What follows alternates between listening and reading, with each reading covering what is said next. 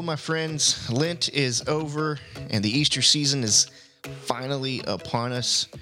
My name is Zach Allen, and I'm the lead pastor at Grace Church of Alma, a smallish church in a ruralish town in the Arkansas River Valley, where we try to teach people how to do the kinds of things Jesus said to do, with the caveat that that might not mean what you think it means. Uh, Christ is risen, a new day has come. So let's just jump right in, yeah? I'm sure you're all familiar with John 3 16 and 17. Yeah, it's uh, well known for sure. It says this reading from the NRSV as usual John 3 16 and 17.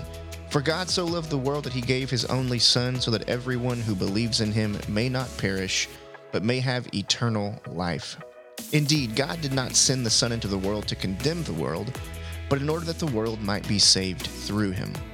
I'm probably not giving you anything new here just yet, but stick around for a bit. Pay attention. I'm going to take you somewhere you may have never been before. And I think if you'll internalize what I'm going to tell you this morning, uh, it has the potential to change, I mean, really everything. It, it certainly has for me. But right away, I have three questions when I read this bit of scripture. One, what is love? Right? I mean, that seems silly, but really, what is love? And what does it mean to be saved? What am I being saved from exactly? And finally, what about this eternal life? So we're in John 3, 16 and 17, and there's this really lovely explanation for this if you just tack the number one at the front of your Bible reference. So now it says 1 John 3, 16 and 17. Neat little trick. Here it is. We know love by this. Hmm. Sounds like we might get an answer to the first question. We know love by this that he laid down his life for us, and we ought to lay down our lives for one another. That's helpful. It tells us what love looks like, how we can know it when we see it, right? So, continuing in verse 17, how does God's love abide in anyone who has the world's goods and sees a brother or sister in need and yet refuses help? Did you ever have a teenage crush? I mean, who didn't, right?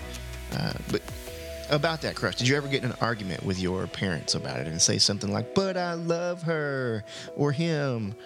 You know, what did mom and dad say? You don't even know what love is. Well, and they're probably right, right? The unfortunate reality, though, is that most of us still don't really know what love is. Like we know it, but we don't know it well enough to explain it like I'm five, right? So here's an incredibly simple definition of love the explain like I'm five version. To love is to genuinely desire good for someone. So like in 1 John 3:17, how does God's love abide in anyone who has the world's goods and sees a brother or sister in need and yet refuses help? If I have the means to alleviate someone's need and I refuse to do so, then I do not love that person. It really is that simple, I think. We talk a lot about apprenticeship to Jesus here at Grace Church and experiencing uh, this with God kind of life. And we've talked a lot about how our inner transformation or spiritual formation, the renovation of our hearts, breaks down into three basic components vision, intention, and means. We see the possibility of a good life with God. That's vision. So then desire the good life with God and intend to have it. That's intention. And if we really do intend to have it, we'll follow through with the proper means. For us, as we've talked about many times, that's discipleship. It's apprenticeship. In a nutshell, it's following Jesus into his practices seeing, desiring, and doing something about it. This is how people change. It's also how love works. We see someone's need, we desire good for that someone, and we do something about it. And y'all know by now, I hope, that I love to quote him whenever I can. So, in the words of the prophet John Mayer, love ain't a thing. Yeah, love is a verb, right? So, love real love, the God kind of love. It costs me something. So, to recap, to love is to genuinely desire good for someone and to do something about it. Simple, right? So when we say God is love, we mean this love is God's essential nature. That God genuinely desires good for someone and God does something about it. Something that costs God something. Another way of saying this is to say God's nature is self sacrificial love. God's nature is to be self giving for the benefit of others. So we've answered the first question what is love? Let's turn our attention to that second one. What am I being saved from? For that, we'll have to go back to the beginning, the very beginning, in fact. You know, in the beginning, God created the heavens and the earth. Now, right away, I want you to notice something significant about this moment. Let's say there was a time when God was there, but creation was not. You know, whatever there is and whatever it can possibly mean, apart from the contingent, multidimensional reality we call the universe. But anyway, go with me here. God's there, creation's not. There's only God. And suddenly, God creates. God brings something into being when before there was only God. Can you see how even this act of creation costs God something? To go from being the only thinking being to being one of a nearly endless multitude of thinking beings who may, who may choose to craft this creation in a way that is at odds with his own desires for it is fundamentally an act of self giving, an act of love. It is to give up control. Creation itself is an act of love. And according to Genesis 1 through 2, God put humans on this earth and made them in our image. There's another interesting word, our. Now, there's debate about whether this our is a reference to God with the heavenly hosts, the angels, or if it's a reference to another key part of God's essential nature, but we do believe in a triune God here, the Trinity, so we're going to go with that.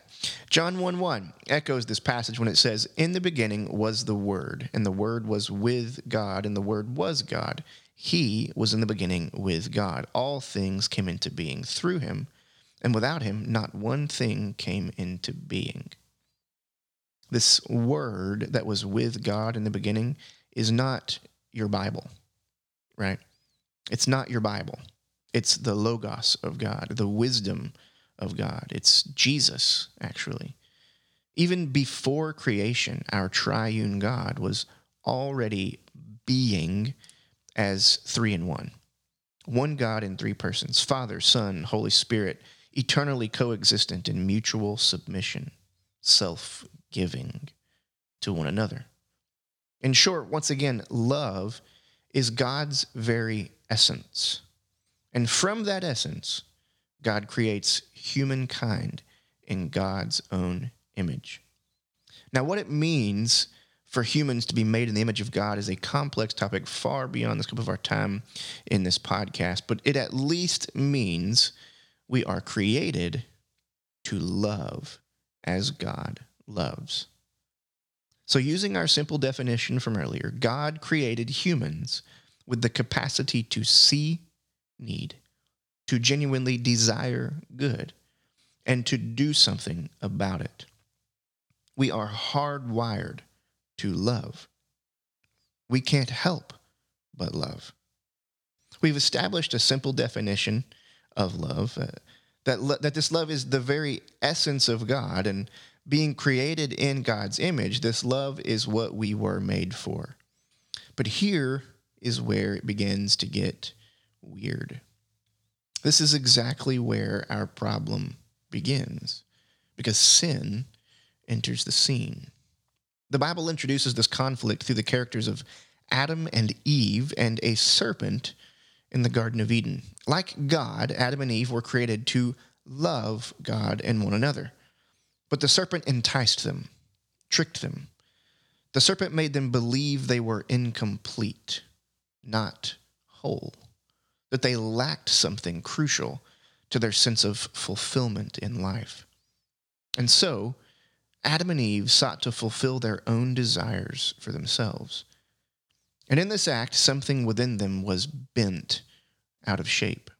Rather than love extending outward toward God and other people, our love, our desire, our very selves became curved inward upon its own self.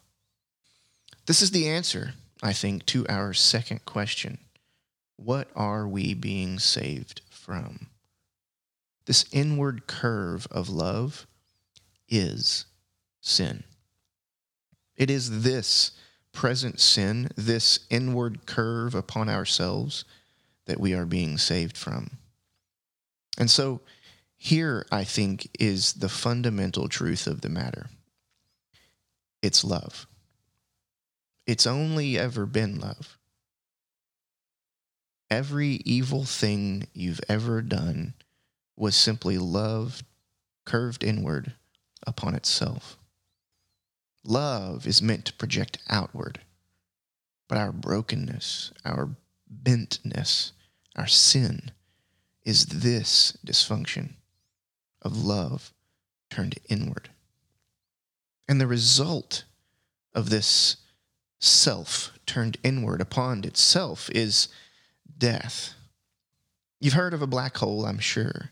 They're formed when these massive stars die. The star's core is exhausted, it becomes unstable, and the thing just collapses inward upon itself, sucking in everything around into itself, even light. We could trace this theme throughout the entirety of the Bible, I think, from front to back, but again, we don't have time for that in, in this medium. So we're going to take a big jump back to the future, uh, back to Jesus specifically. Think about this inward curve love curved inward upon itself. As I read Jesus' response to a question about the greatest commandment and see if you have one of those aha moments. He said in Mark 12, 30 and 31, You shall love the Lord your God with all your heart and with all your soul and with all your mind and with all your strength. In other words, with your whole self. And you shall love your neighbor as yourself. Hmm. Love your neighbor, that's someone else, as yourself. Our bent love needs to be straightened back out. But you might say, what if I don't love myself? I'm not sure I actually love myself. In fact, I'm pretty sure I don't, you might say. But you do. Trust me, you do. If your idea of love is more like liking, of being pleased by the appearance or actions of a thing, you're not thinking about love as we've defined it, as self giving, but something more akin to infatuation. But you do love yourself because you see needs or pain in your own life and you desire to do something about it. That is love. Think about it. Do you want to be miserable? No, of course not. Do you want your life to be characterized by conflict, frustration, a lack of fulfillment? No, of course not, because you love yourself. When you are hungry, you eat because you love yourself. You sense the need, you intend to do something about it, you follow through, right? That is self love. But when you aren't feeling great about yourself, when you aren't much liking yourself or your circumstances, and dive into a tub of ice cream, you were loving yourself. It may not have been the best action you could take in the moment, but it was nonetheless perceiving a need, desiring good, and doing something about it in the best way you could fathom in that moment. Like I said, it's love. It's only ever been love. Everything you've ever done or will do was love. And along comes Jesus preaching the gospel. The kingdom of the heavens is near. And you can draw your sense of life, your sense of self worth, your identity from the abundance of this kingdom reality instead of from yourself. That you can be free from sin, this inward curve, that you can begin to love your neighbor as yourself, that your disordered, inwardly curved love can be reoriented, can be turned back outward as it was intended toward God and others. that you can see the need of someone else, genuinely desire good for them, and do something about it. So, what practical difference does this make? I really do think if we could internalize seeing people this way in their actions, especially the ones that frustrate us, it would make the world a much better place to be. Some of the best parenting advice out there right now recognizes this, I think. I saw a quippy little post the other day on uh, Facebook, I think. It said, Thinking of your child as behaving badly disposes you to think of punishment. Thinking of your child as struggling to handle something encourages you to help them through distress. But what if you could take that approach with everyone? What if instead of focusing on the behavior which might be causing you to stress out, what if you could see through it to the heart of a bent human soul, just like your own, which was just in need of help? What if we could, instead of focusing on how it affects me, see the pain of another, desire good for them, and then do something about it?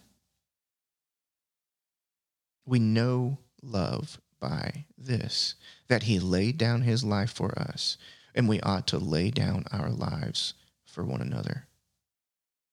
And even, Jesus says, for your enemies.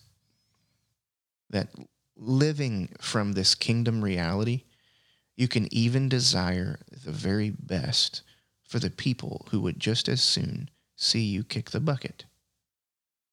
This, again, was the very example Jesus gave us with his own life on Good Friday.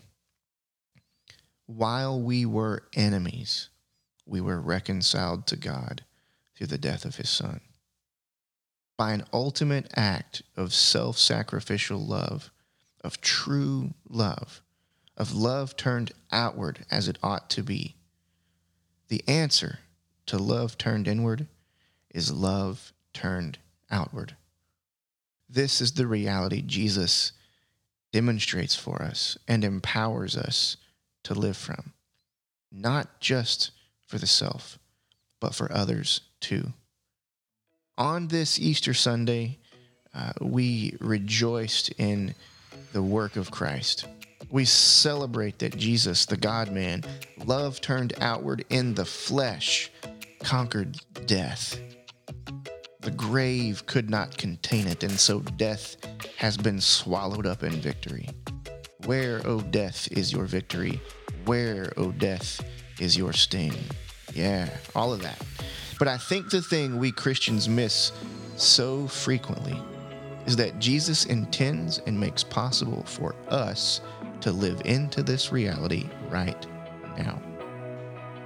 In this great undoing, the great reordering of making real love possible again, even for you and me, even right now, this is the answer to the third question.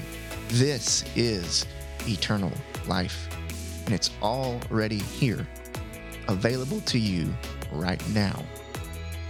Perhaps you have seen by now the latest Gallup poll showing that for the first time in U.S. history, fewer than 50% of adults belong to a religious congregation. That's down from 70% in 2000 and 61% in 2010. And now, just 47%. I can't help but think our failure to live into this kingdom reality is at least partly, if not wholly, to blame. We must be better, church. Speaking to his first disciples, Jesus said, You are the light of the world. You. Now, he wasn't talking about himself there. He said, You. And I believe this applies to everyone seeking this with God shaped life, a life defined by love turned outward. A light giving light only to itself looks like darkness from the outside looking in, like a black hole in the cosmos. But you, you were made to shine. So, let's commit this Easter season and beyond to learning how to do just that. the slow, lifelong process of spiritual formation that we talk about so much. So chew on that this week, and we will catch you right back here again next week. Have a great one.